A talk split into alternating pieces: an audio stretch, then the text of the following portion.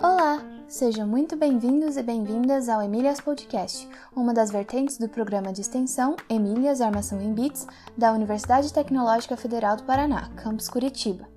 Nosso objetivo é incentivar a presença de mulheres na área da tecnologia, com foco em computação.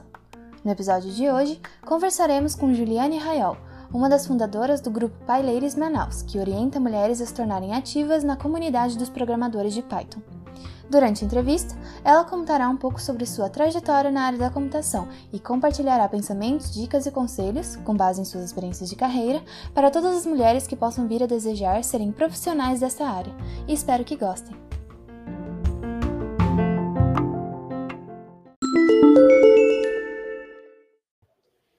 Olá pessoal, hoje estamos aqui com a Juliane Raiol, que é de Manaus, Amazonas. Ela é embaixadora de inovação cívica da Open Knowledge Brasil.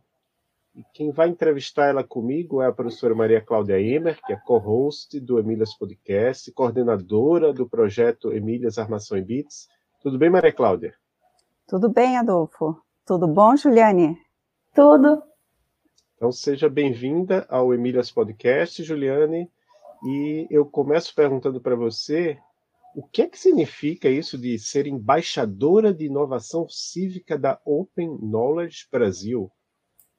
É, antes de explicar o que significa o projeto Embaixadoras, eu acho que é importante falar um pouco o que é a Open Knowledge Brasil. É, então, é uma organização sem fins, sem fins lucrativos e apartidária que tem como objetivo usar tecnologia para ampliar o acesso a dados públicos, fazer com que a, a população, de forma geral, ela consiga ter acesso às informações que são disponibilizadas é, pelo, pelas prefeituras, pelo Estado, pelo governo federal. E é, são feitos diversos projetos é, que utilizam tecnologia para isso, né? E esses projetos eles são de código aberto. Então eles estão no, no GitHub da organização. Inclusive eu posso deixar também depois o link para quem quiser contribuir com algum projeto que tem lá. E tem diversos é, diversas frentes da Open Knowledge. Uma delas é a escola de dados.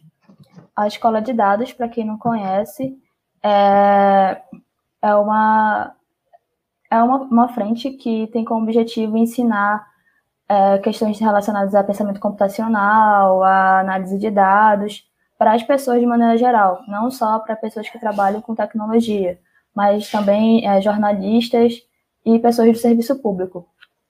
Além disso, atualmente é, tem é, a Open Knowledge também, ela é mantenedora do projeto Serenata de Amor. Para quem não conhece, o projeto ele, ele monitora os gastos, é, os gastos públicos vindos tanto de deputados federais quanto estaduais. É, também, além disso, no dia, na, no dia 15, é, teve sprint do projeto Credo Diário.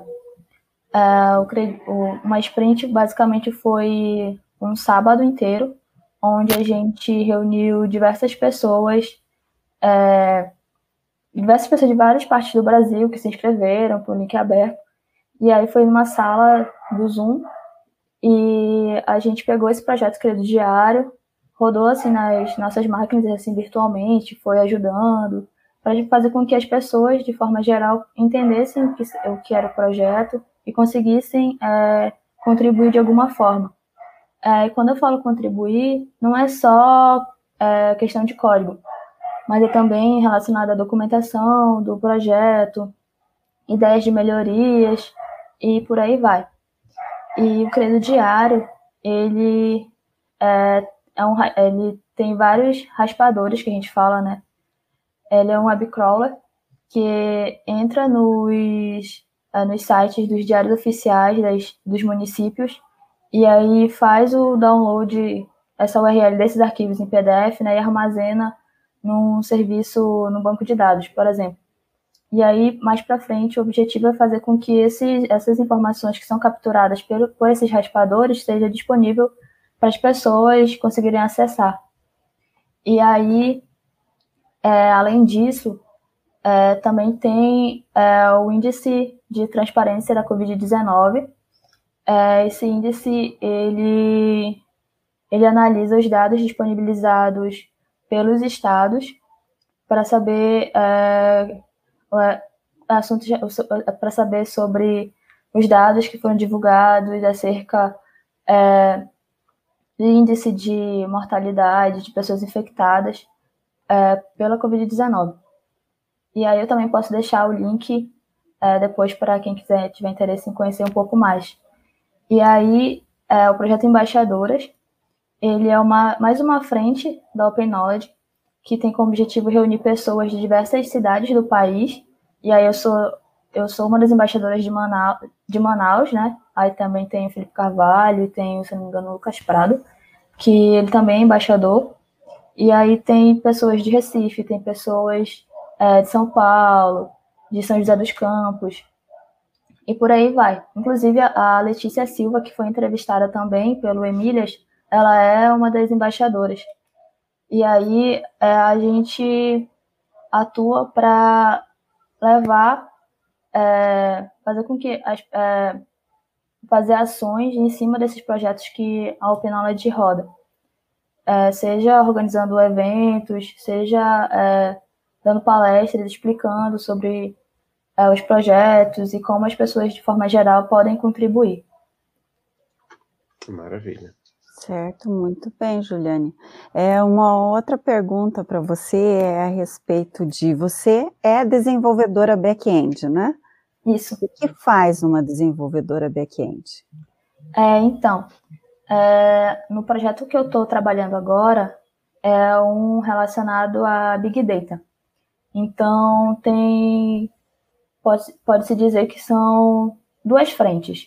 A primeira frente é a parte relacionada a, ao tratamento dos dados, porque são muitas informações que precisam ser processadas e, e, e trabalhadas.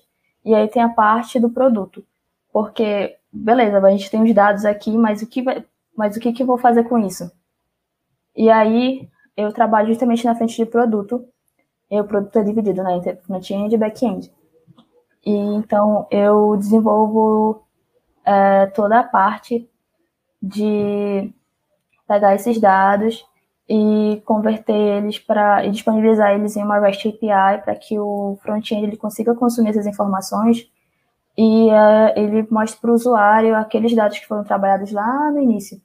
A gente costuma dizer que é como se fosse é um encanamento, né?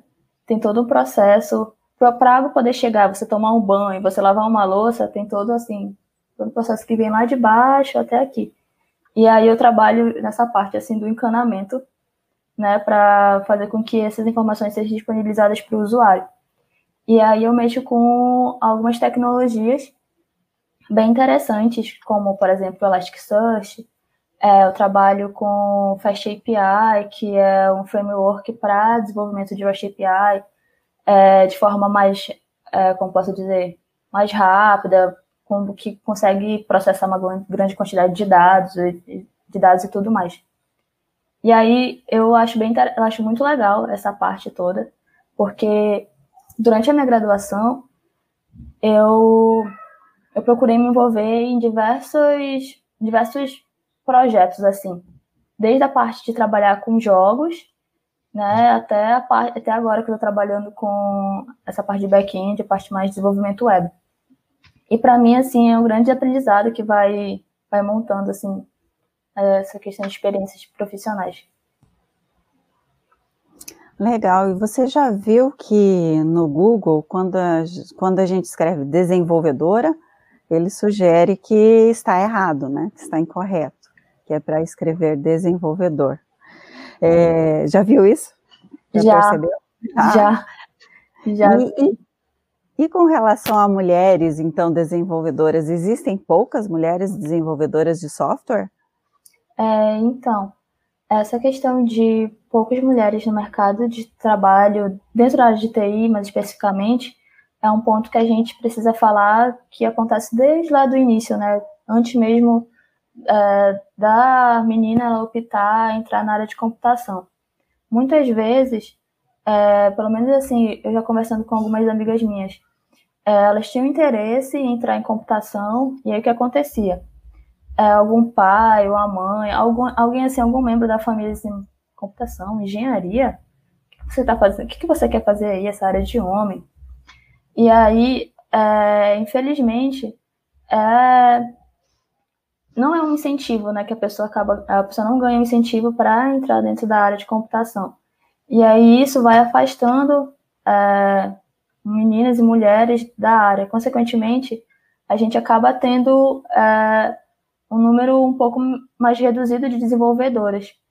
Mas é uma coisa que a gente vem trabalhando para que mulheres e meninas se sintam confortáveis dentro da área de computação, que elas consigam se identificar e ver que, poxa, é muito legal trabalhar com isso e eu quero.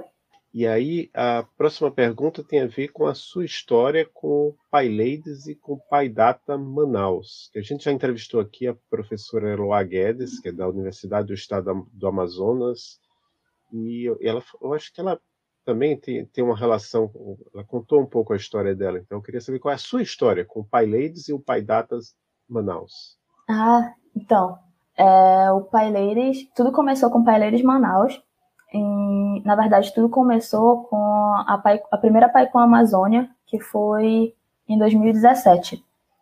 E aí, lá em 2017, eu estava no meu sexto período, estava no meu sexto período. E naquele momento, eu estava sentindo falta de referências de mulheres que fossem da área de computação. Apesar de eu, de eu estar numa universidade onde a maioria, a maioria das minhas professoras eram mulheres, Inclusive, a professora Eloá, ela foi minha, minha professora no primeiro período de linguagem de programação. Ela que me ensinou Python, ensinou Python para muita gente da nossa universidade.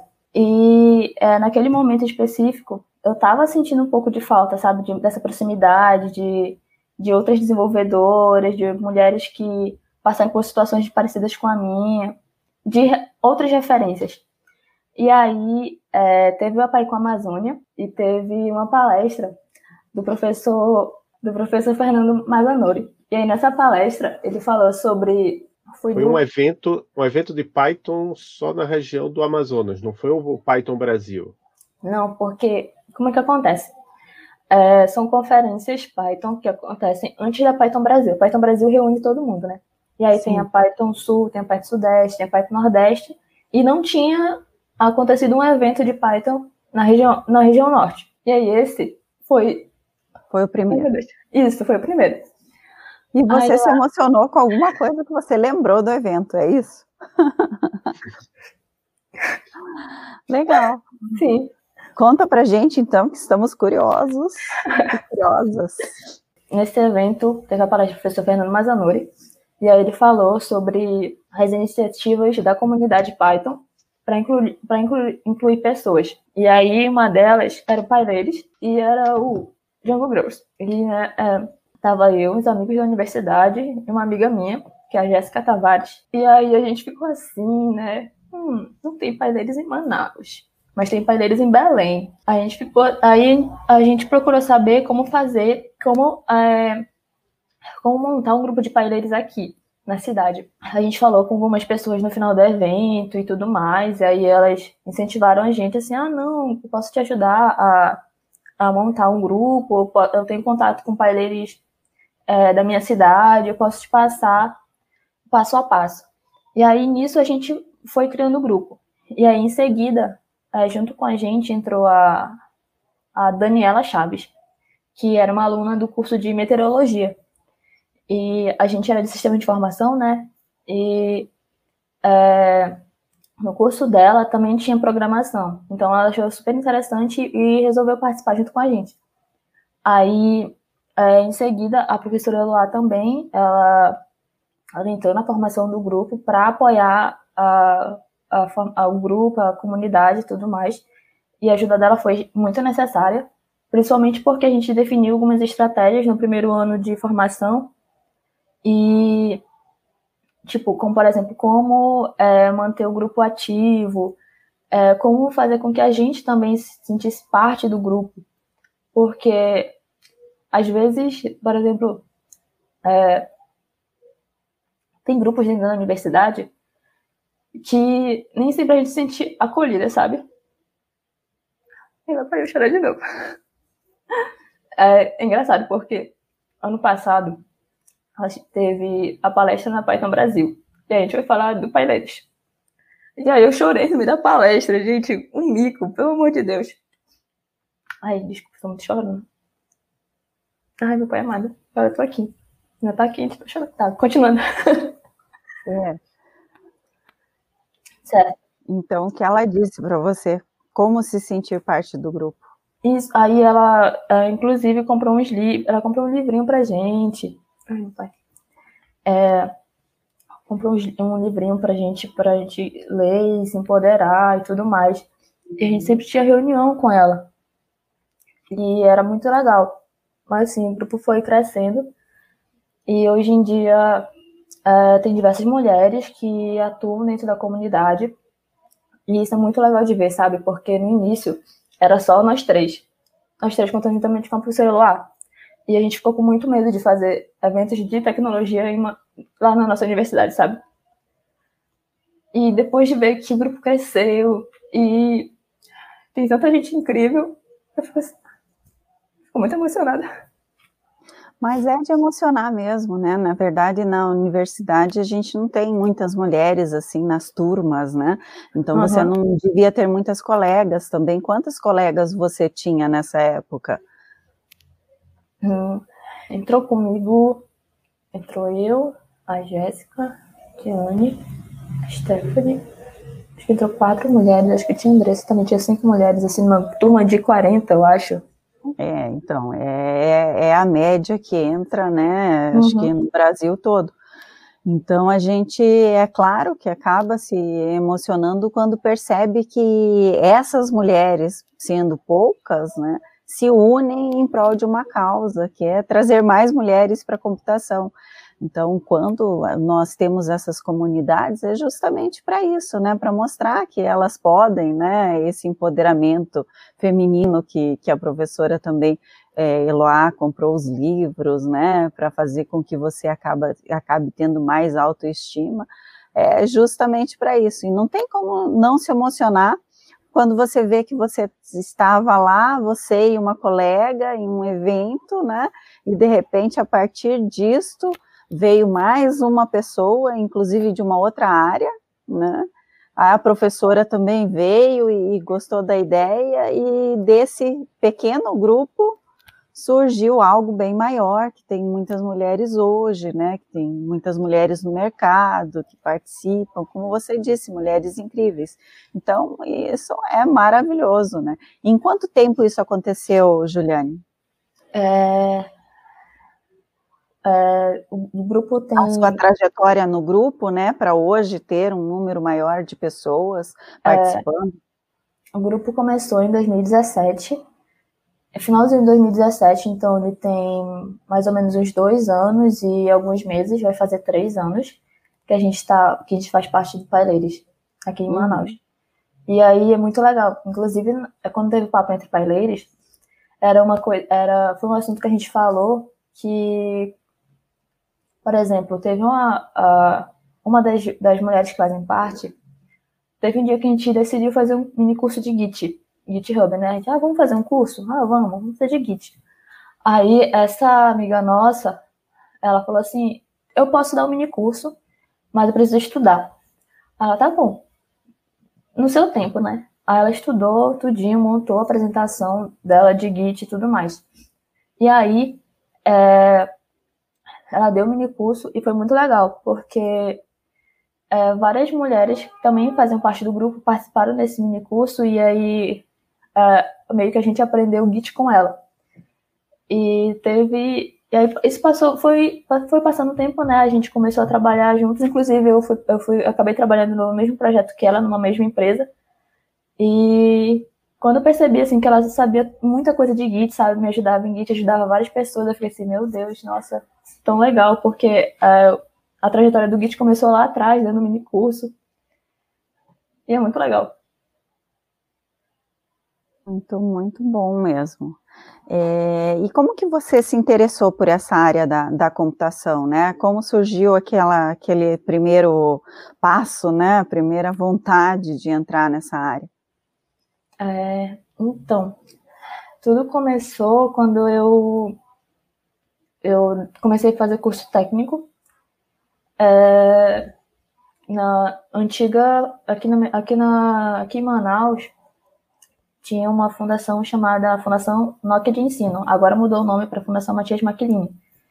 E aí era uma instituição que disponibilizava 70% da ainda disponibiliza até hoje 70% das vagas para alunos de escola pública e 30% para alunos de escola particular. Eu vim de escola pública.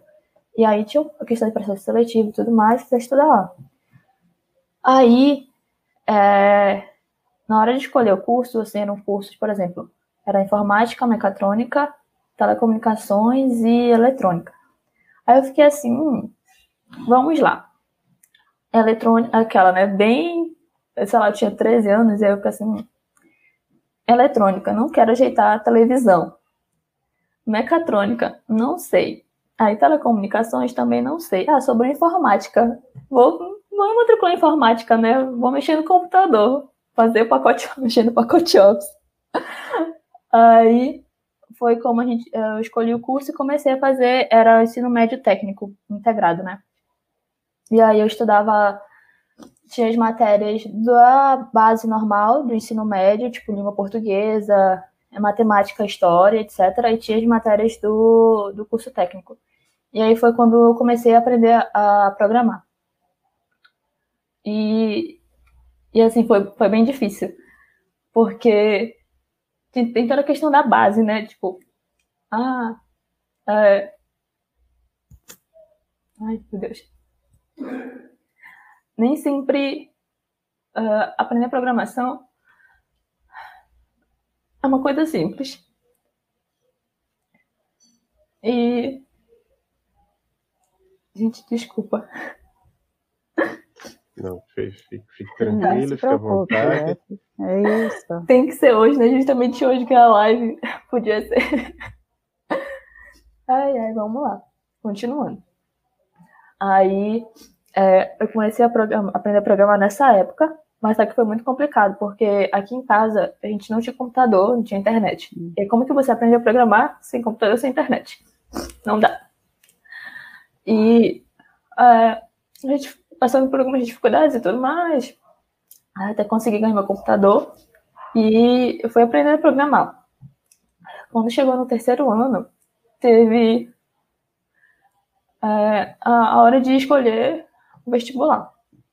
E aí eu fiquei muito em dúvida entre jornalismo e entre é, sistema de informação. É, jornalismo, tipo assim, nada a ver, né? Mas foi porque eu tinha participado de um projeto chamado Eu Escritor, onde os alunos eles tinham que é, escrever um livro durante aquele ano. E aí eu escrevi um livro falando né, sobre um momento que eu escolhi lá e tudo mais. E aí eu fiquei assim, muito interessada e eu sempre fui muito da parte de humanas, assim, sabe? Sempre gostei muito de história, sempre gostei muito de literatura, sempre gostei muito de filosofia, de sociologia. Então, para mim, uh, fazer jornalismo naquela época era muito conveniente. E era uma coisa que eu gostava. Aí o sistema de informação apareceu porque eu estava no curso técnico. E aí eu fiquei assim, ah, eu acho que, né, tô aqui, aprendi a programar assim, acho que dá para levar. Aconteceu que quando saiu o resultado do vestibular, eu tinha passado nas duas. E aí eu falei com meu pai, assim, pai, e agora? Porque eu gosto de jornalismo, né? Mas também tem a parte do sistema de formação, tem a parte de, de informática, de programação que eu sei. Aí eu falo, meu pai falou assim, olha, Juliane, eu acho que é melhor tu ir pro sistema de formação, porque tu já tem toda a tua base. E aí depois tu faz jornalismo. Aí eu fiquei assim, tá bom, vamos lá, fazer sistema de formação.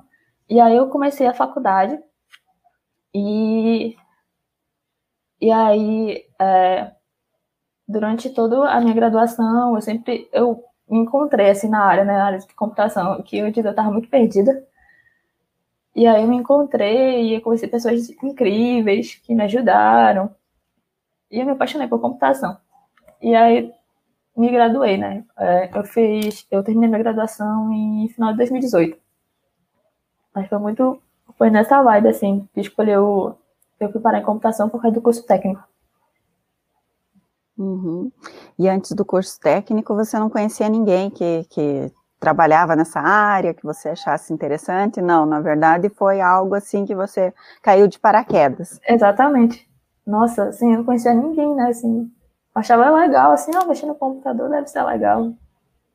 E é interessante, é interessante porque é um padrão que a gente já viu acontecer aqui em outras entrevistas do podcast. Eu lembro, por exemplo, da, da, da Santos, que foi entrevistada já deve fazer uns 10, 15 episódios, mas ela também, ela começou curso técnico, ela realmente não não, não, não era assim, ah, eu gosto já de informática. Não, ela entrou uhum. e deu certo e foi fazer a graduação, deu certo também. Hoje ela está trabalhando numa empresa no Canadá, até uma atualização em relação ao episódio que ela estava trabalhando aqui no Brasil. E aí eu queria saber, então a gente já, já ficou sabendo como é que você escolheu o seu curso técnico, como é que você decidiu fazer esse sistema de formação. Mas aí talvez algumas pessoas tenham alguma dúvida sobre esse curso de sistema de informação. Porque, veja, o curso Sistema de Informação, o nome, que a gente é um é curso que a gente tem aqui também na UTFPR. Uhum. Né? É bom explicar para os nossos ouvintes, para o pessoal que está assistindo também, é, o que é que o que é que uma pessoa que se forma em sistema de, sistemas de informação faz? Porque o, o, curso não tem informática no nome, não tem computação no nome, tem é sistema é de informação. O que é que uma pessoa dessa área faz? Então, é, é, a minha turma de sistema de informação foi a primeira lá da universidade, lá do, da UEA, e aí o objetivo é, dessa, desse, o curso foi montado com uma grade voltada toda para a parte de empreendedorismo, tanto que a gente tinha muitas matérias voltadas é, para questão de desenvolver modelo de negócio, é, é, brainstorm para ter ideias, montar startup. É bem, era bem nessa vibe. E é, eu vejo que o curso de sistema de informação, ele é algo mais, mais voltado para o mercado de trabalho, sabe? Mais prático. É, ele tem, sim, aquela base, dá um pouco da parte de teoria da computação que a gente estuda, mas também tem bastante matéria é, prática. E aí é diferente, por exemplo, de ciência da computação, que tem principalmente a parte de cálculo muito pesada, engenharia também tem a parte de cálculo muito pesada e tem a parte de elétrica também. Já o sistema de informação, não. Tanto que a gente tem é, até cálculo 1, a gente, tem, a gente fez matéria de matemática básica, cálculo 1, álgebra 1 também. E aí ele é mais, mais prático para o mercado. E eu vi também que você está fazendo uma pós-graduação agora, né? É, é inclusive a, a pós-graduação em ciência de dados também pela Universidade do Estado do Amazonas. É, a gente, a previsão era, era para iniciar logo em março, né? Mas aí como teve toda essa questão de, é, de pandemia e quarentena, uh, as aulas da universidade elas foram elas elas ficaram como em backstage ficaram assim, esperando, né? Aí voltaram agora, em agosto, e aí são, são duas turmas. A, a turma que agora começou nesse, nessas últimas semanas e a turma que vai começar agora mês que vem, porque são muitos alunos que tiveram interesse em participar. E aí eu vou começar as aulas é, no próximo mês. E aí a grade do curso está muito legal. Inclusive a professora Eloá, que, fez, que foi também entrevistada, ela é a coordenadora do curso. Esse curso ela formatou junto com outros professores lá da UEA. Ela formatou para que ficasse bem interessante, matérias desde a parte básica de ciência de dados até projetos e tudo mais. É, incentivar a gente também a publicar artigos na área e etc. Muito bom. É, e com relação a, bom, falando também, né, a respeito do curso, é, para seguir a carreira na computação, você acha que é necessário, é, é essencial ter é, inglês? E o quanto a matemática também faz a diferença, né, nesse, nesses cursos? É... E no futuro, né? Durante a carreira. Sim, é, o inglês ele é, é bem essencial uh, para as pessoas saberem, principalmente porque grande parte da documentação das tecnologias que a gente utiliza hoje em dia são em inglês. E aí é bastante necessário a pessoa ter um conhecimento, né, dessa parte de inglês, assim. E a gente sabe que nem sempre saber inglês é algo acessível para a maioria das, das pessoas. Então, é, tem diversas plataformas online que são gratuitas, assim, cursos no YouTube também que, é, que dão dicas de inglês e tudo mais. É, a parte de matemática ela é bastante importante também. É, eu acredito que dependendo da área que você vai atuar. Se você vai é, trabalhar com algo mais voltado é, para o mercado, talvez conhecimento, às vezes nem sempre a gente vai utilizar, por exemplo, a, vou usar uma derivada aqui no, no programa que eu estou fazendo, sabe? Mas aí entra toda a parte de é, lógica, de, de, lógica, pensamento lógico, raciocínio lógico, que é, que é importantíssimo. É, mas aí, caso a pessoa for trabalhar, por exemplo, com a parte de, de dados, é, é muito importante ela saber a parte de estatística, de matemática, etc. Então, eu acredito que dependa muito do, do rumo que a pessoa vai, vai seguir assim, dentro da área. Porque a área de computação ela é um mundo, né? É, não tem como a gente ditar uma regra para a pessoa seguir. Sim, é uma área muito ampla, né? Uhum. E, e você, você falou muito também antes, né, a respeito de base, né? é, base na sua formação para entrar nos cursos, das dificuldades. Então a gente percebe que a matemática ela é importante nesses momentos também, né? Uhum. Durante o curso. Mas com certeza vai depender da sua trajetória para ter isto mais assim ligado ou não a você durante a carreira, né? É, até porque assim, a gente tem alunos, por exemplo, do, do nosso mestrado em computação aplicada, tem, tem um, né, o Eric Guimarães, que ele está trabalhando agora com, com educação. Então, ele precisa saber, além da computação, uma série de conceitos de educação, né? Então, dependendo... O, o que eu acho interessante aqui no, no, no Podcast é a gente tentar mostrar a diversidade de carreiras, né? Que tem, tem desenvolvedora, tem pessoa que trabalha com análise de dados, com vai, na, um dos nossos próximos episódios vai ser uma pessoa que trabalha com hardware, né, com microeletrônica. Então, esse, esse é o objetivo. Que, então, não tem, é, eu já ia dizer assim, não tem desculpa, não sei se é uma expressão muito boa, mas assim, as, as meninas e mulheres que queiram seguir carreira na área têm, têm várias opções para escolher. Isso. E aí, várias oportunidades, né? E aí uma coisa que varia, dependendo do, da, da, da, carreira que você escolher, é, como é que é seu dia a dia. Então, por exemplo, o dia a dia meu, da professora Maria Cláudia, antes da pandemia, né, envolvia muito contato com pessoas, porque a gente estava sempre dando aula, em, em reunião, mas como é que é seu dia a dia hoje e antes e depois da pandemia, né? Como você passa mais tempo na frente do computador, conversando com as pessoas, como é que funciona isso? É, aqui no instituto que eu trabalho, a gente teve o um período onde a gente estava trabalhando de home office e agora a gente acabou precisando voltar para trabalhar de forma presencial no instituto. E aí, é, quando a gente trabalhava no home office, era muito, eu passava assim o dia todo, assim, ainda passo o dia todo na frente do computador, né? Mas antes era muito mais intensificado, porque eu tinha alguma dúvida, eu tinha que fazer alguma videochamada com algum colega meu, é, ou então alguém, alguém tinha uma dúvida comigo, a gente precisava fazer é, reunião de planejamento.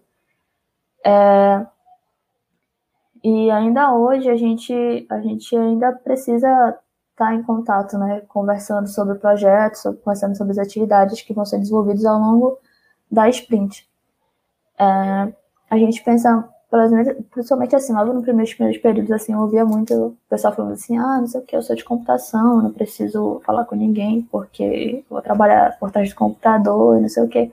Sendo que não, né? A gente precisa é, conversar com as outras pessoas, principalmente para entender o tipo de solução que a gente está desenvolvendo, né? A gente vê diversos é, programas de projetos aí ao mundo afora que tem vários, vieses, vieses de gênero, vieses de raça, e aí por aí vai.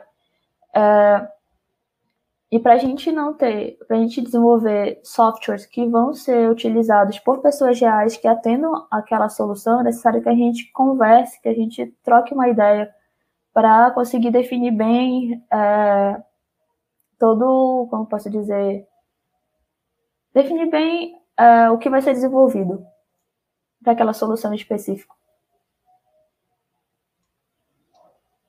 Certo, com certeza, né? E isso é bem importante. A gente fala isso em sala de aula também bastante para os alunos, né?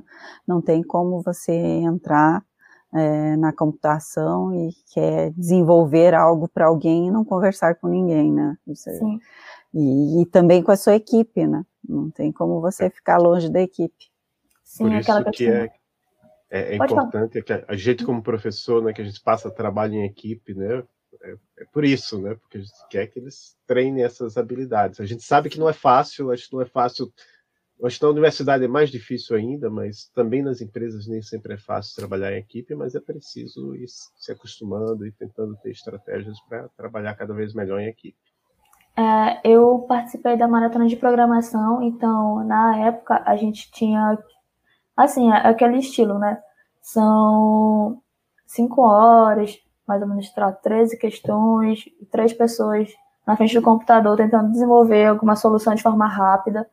Então, a gente tinha que trabalhar bastante essa questão do trabalho em equipe. É, eu saber que o meu colega de, de, de trabalho, de dupla, né?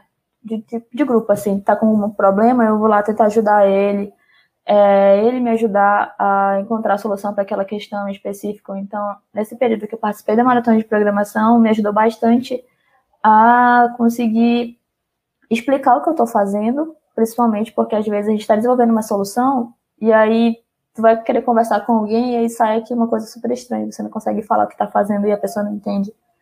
E aí, é, nesse período me ajudou bastante, assim, a, a trabalhar em equipe, né, desenvolver as habilidades interpessoais, porque não é só habilidade, a gente não só necessita de habilidade técnica, mas também é importante você saber conversar com as outras pessoas e é, explicar o que você que você está trabalhando. Você comentou que nos, nos aplicativos, nos programas, a gente consegue perceber alguns vieses, né? Às vezes de, de raça, de gênero. Então, eu quero saber se você já enfrentou esse tipo de dificuldade na escola, ou então durante a sua graduação, ou no ambiente profissional, é, por ser mulher, algum tipo de dificuldade. Ah, sim, sim. É, principalmente a gente é, que é, por exemplo, eu, sou, eu costumo ser bastante calma, muito na minha, assim, é, com, é, converso pouco, faço meu trabalho e tudo mais. Aí o que acontece? Às vezes é, as pessoas acabam confundindo isso, sabe? De você ser uma pessoa um pouco mais reservada e talvez a pessoa achar que tem alguma liberdade para fazer algum tipo de, de piadinha sem graça. E aí é, eu lembro que uma vez em específico, eu estava no, no local de trabalho e tudo mais, e tinha eu e tinha mais uma outra mulher que trabalhava junto comigo. E aí nisso, é, como sempre, como todos os lugares, assim, da parte de tecnologia, sempre tinha bastante homem. E a gente estava merendando e teve um comentário assim que eu fiquei que era assim, ah, não, porque mulher fala demais, porque mulher não, porque a gente viu uma mulher falando, essa mulher tá. É, duas mulheres conversando juntas estão fofocando, essa, esse tipo de piada, sabe? Que não é nem um pouco apropriado para um ambiente de trabalho e muito menos para falar para qualquer outro tipo de pessoa. É, fora isso, é, aquelas, aquelas questões de uh, eu estou trabalhando num projeto juntamente com outra pessoa, e aí é, eu sei tanto quanto essa pessoa sobre o projeto, mas aí sempre alguém vai tirar uma dúvida com a outra e eu fico aqui assim, poxa, mas eu também sei, eu posso tirar essa dúvida de você. É, e são essas pequenas coisas assim que vão acontecendo no dia a dia que a gente acaba, sabe, é, a gente acaba ficando é, abatida. Fora é, piadas de, de, de mau gosto dentro de, de sala de aula também Um dia desse eu tava, acho que foi essa semana, inclusive, que eu tava, que teve uma thread no Twitter falando sobre é, sobre é, a, coisas que tinham acontecido no mercado de trabalho, né? Mulheres que tinham passado por, por situações de, de assédio e tudo mais. Aí eu vi que uma colega minha já tinha passado por diversas situações assim que eu fiquei, meu Deus, que, que, que absurdo, sabe? A, a gente estuda tanto quanto as outras pessoas e eu acredito que a gente merece respeito e merece é, ser reconhecido pelo que a gente faz. Não é porque, por exemplo, eu gosto de usar brinco, que eu gosto de usar batom, que é, eu vou saber menos do que outra pessoa. Muito pelo contrário, a gente sempre estuda muito. E sempre tem aquele estigma, né, que, pelo menos eu, assim, sempre tem que estar estudando bastante, sempre estar me provando, sabe? Porque, pra, porque senão as pessoas acabam não percebendo. E isso, é, isso acaba fazendo com que é, as mulheres que querem entrar na área, ou então as mulheres que estão dentro da área, elas acabem se sentindo. É, é, não, não necessariamente desvalorizadas, mas acabam é, se sentindo abatidas mesmo, sabe? E aí eu acredito que é por isso que existem diversos grupos de apoio à inserção de mulheres no mercado de trabalho, de mercado de tecnologia, que é justamente para quando uma se sentir assim um pouco mais abatida, assim, tem a outra e não, vamos lá. Estamos aqui juntas para para conseguir vencer essa.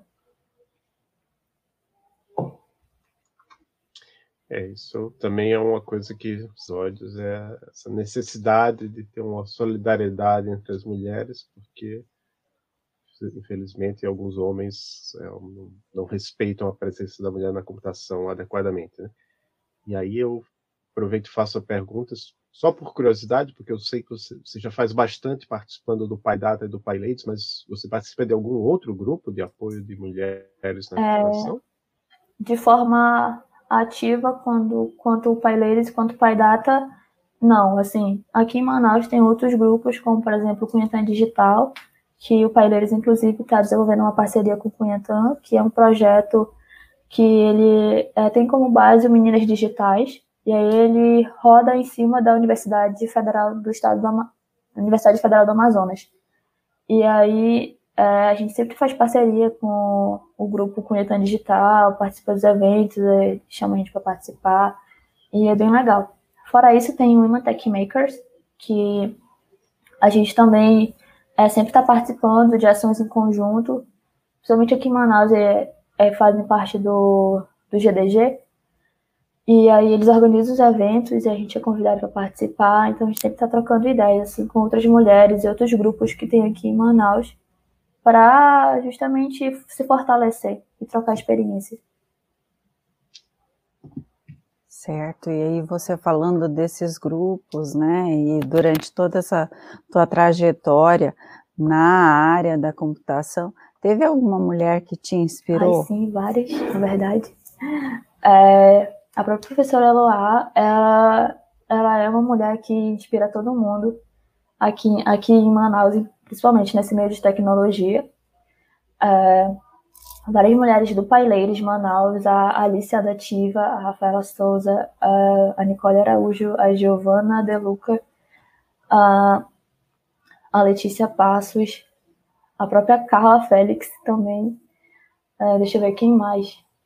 A Débora, do Palheiro de Natal, a Letícia, lá de São José dos Campos, Ai, meu Deus do céu, quem mais? Tem várias, assim, que eu poderia passar essa noite toda citando aqui, que são mulheres que eu olho assim, meu Deus, essa mulher, ela é incrível e eu me inspiro muito.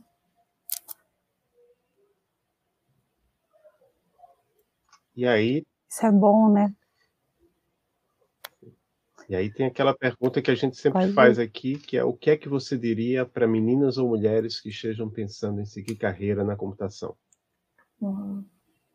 Ah, eu diria que procurem é, grupos de apoio, é, porque é importante a gente ter pessoas com quem a gente consiga uh, que a gente consiga é, conversar, que a gente consiga trocar experiências, sabe?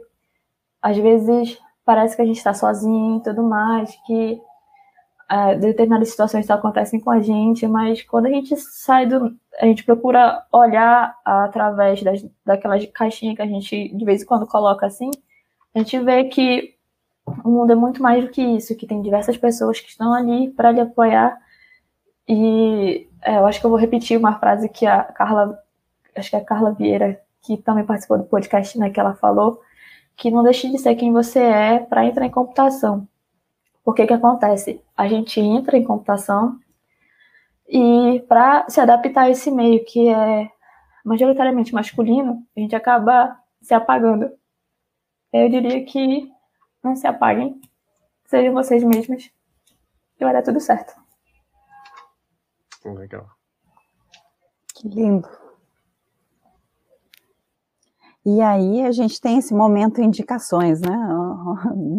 Que você indica livros, filmes ou podcasts, pode ser quadrinhos, o que você quiser indicar para os nossos ouvintes, né? meninas e meninos, mulheres e homens que estejam aí também é, ouvindo o podcast depois, né? Ah, tá.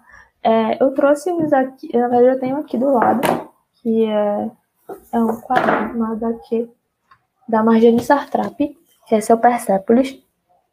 Aí ele conta a história dela, que ela vivia no Irã, então acompanhou desde a da época da Revolução até é, eles chegarem ao regime xiita. E aí conta a história da vida dela, da família dela, que ela precisou se mudar do país, aí depois ela voltou, e toda a transformação que o Irã sofreu no decorrer dos anos. É, é um livro bem legal. Mas é, é, desculpa, é um livro ou é quadrinhos? É um quadrinho, acho é. que daqui. É muito bonito. Eu, eu, sempre, sempre pedi aqui indicação de quadrinhos, mas acho que você é a primeira a indicar um, de fato um quadrinho. Ah, esse daqui é muito bom. Eu, eu adoro esse livro, esse, esse, esse HQ. Ela é bonita assim demais. Inclusive, tem uma animação baseada nesse, nesse livro. Posso também deixar, mandar o link para vocês depois, que eu também mesmo não, Persepolis. É muito bacana. Tá bom. É, o outro livro que eu gostaria de indicar é esse daqui, que é o Data Science do Zero. Ele, ele tem bastante alguns conceitos, assim, para quem está entrando nessa área de ciência de dados e quer aprender um pouco mais. É, tem os passo a passos bem interessantes e, e projetos práticos, assim, para você aprender fazendo. Aí, deixa eu ver. É, eu, eu também gostaria de indicar um livro, na verdade, uh, um podcast que eu ouvi, que é o podcast, que é o Amarelo Prisma, que é o podcast do Emicida. Eu adoro Emicida. E aí o e aí um dos projetos depois que ele lançou o álbum Amarelo foi o Amarelo Prisma, que ele conta em alguns episódios toda a fundamentação para que foi outra fundamentação do Amarelo, né, que foi aquele último álbum que ele lançou. E é muito interessante porque ele conta toda a parte, fala bastante sobre saúde mental, é, fala sobre você se fortalecer, sobre é, comunidade, sobre periferia, sobre vivências, e é muito bacana, é muito bom. Eu posso mandar o link também. Tá ótimo, a gente vai colocar os links na, na descrição do podcast e depois, futuramente, aqui no próprio vídeo, né, a gente coloca o, os links. Existe alguma coisa que você gostaria de ter falado que a gente não abordou? É, eu gostaria de falar que sábado agora, dia 29, vai ter uma sprint da, desse, do, do Open Knowledge, vai ser sprint do projeto Perfil Político, que é, é basicamente um site onde você pode é, visualizar dados sobre os candidatos ao pleito desse ano. É, atualmente está com o pleito de 2018, mas aí precisa fazer adaptações, né? Atualizar os dados, é, verificar questões, é porque do front-end, porque tem a parte do front, tem a parte de tratamento de dados e tudo mais. E aí é, é aberto também, inclusive, todas as pessoas do Brasil quiserem participar, a gente vai fazer nesse formato. Vai começar logo pela manhã e vai terminar pela parte da tarde. Vão ter várias pessoas ajudando, na, na organização caso você tenha alguma dúvida para rodar o projeto na sua máquina e tudo mais. Legal, você podia depois mandar a divulgação para gente, que a gente divulga nos grupos também. Vou mandar. E onde as pessoas podem saber mais a respeito de você? No Instagram, no LinkedIn? É, assim, eu tô aí em todas as redes sociais. Twitter. No Twitter também, meu Deus. Também? É só procurar arroba Juliane Raiol, né, que é o nome que tá aqui. Aí eu tô no Instagram, no, no LinkedIn, no Twitter, no GitHub, tem alguns projetos meus lá. No Facebook também. Ah, certo. É, eu, eu, tenho, eu tenho todos os seus links, é menos o do, do, do, Facebook. Mas se é Juliane Raiol, eu, eu acho depois. Para finalizar, você quer agradecer, mandar um abraço para alguém? Ah, eu quero agradecer muito, muito obrigada pela oportunidade. Eu achei muito legal ter participado e é, desculpa, eu sou muito chorona, sabe? Eu me emociono muito rápido, muito emocionada. e foi um prazer ter participado aqui e poder ter falado um pouco né, sobre essa questão de trajetória. Eu espero que é, possa ajudar alguém. E caso tenha alguma dúvida, é só falar comigo. Ah, tá Acho que é isso. Muito, Muito bom. obrigado. Nós nos, nos despedimos, né? Peço pessoal que assistiu aí, estou vendo que tem, tem, tem, tem, alguém assistindo, pelo menos, né? E se alguém quiser fazer algum comentário, alguma coisa, a gente está tá sempre lá no Twitter, né? No Twitter também, do, o Emílias tem um Twitter que é o arroba Emílias, underline UTFPR, a gente também está no Instagram, no Facebook, e a gente também está tá disponível para se alguém quiser perguntar alguma coisa, sugerir entrevistadas, né? A gente tem lá, lá no Twitter tem um link para o formulário de, de, sugestões de futuras entrevistadas e todos os nossos episódios estão lá tanto no, no Anchor, né? Que é o site que hospeda, como também no, no, no YouTube. A gente deixa as gravações no YouTube. Em alguns casos, como esse caso aqui, né? A gente vai deixar também a filmagem da gravação. Meu Deus! Tem gente que gosta, né? De, de ver a filmagem, né? Então, pode, é. pode, ajudar essas pessoas.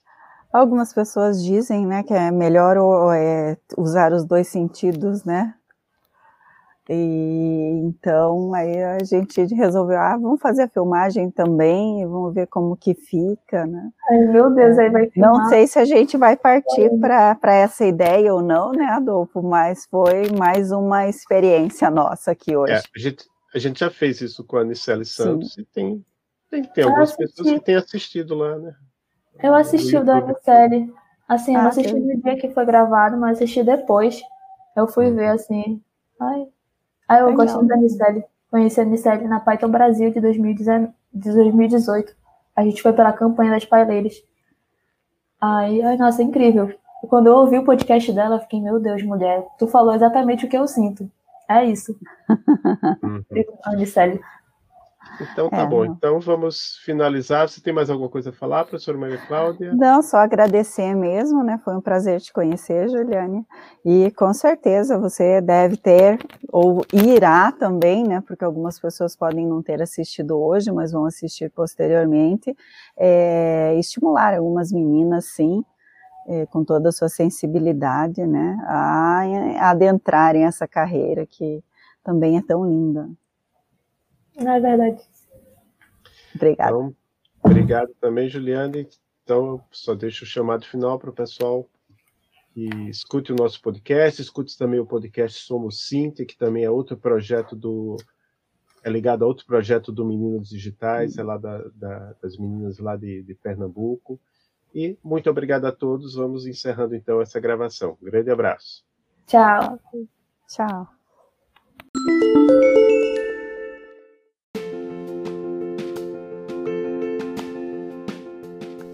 Sigam o Emílias no Twitter, no YouTube, no Instagram e no Facebook para saber as novidades.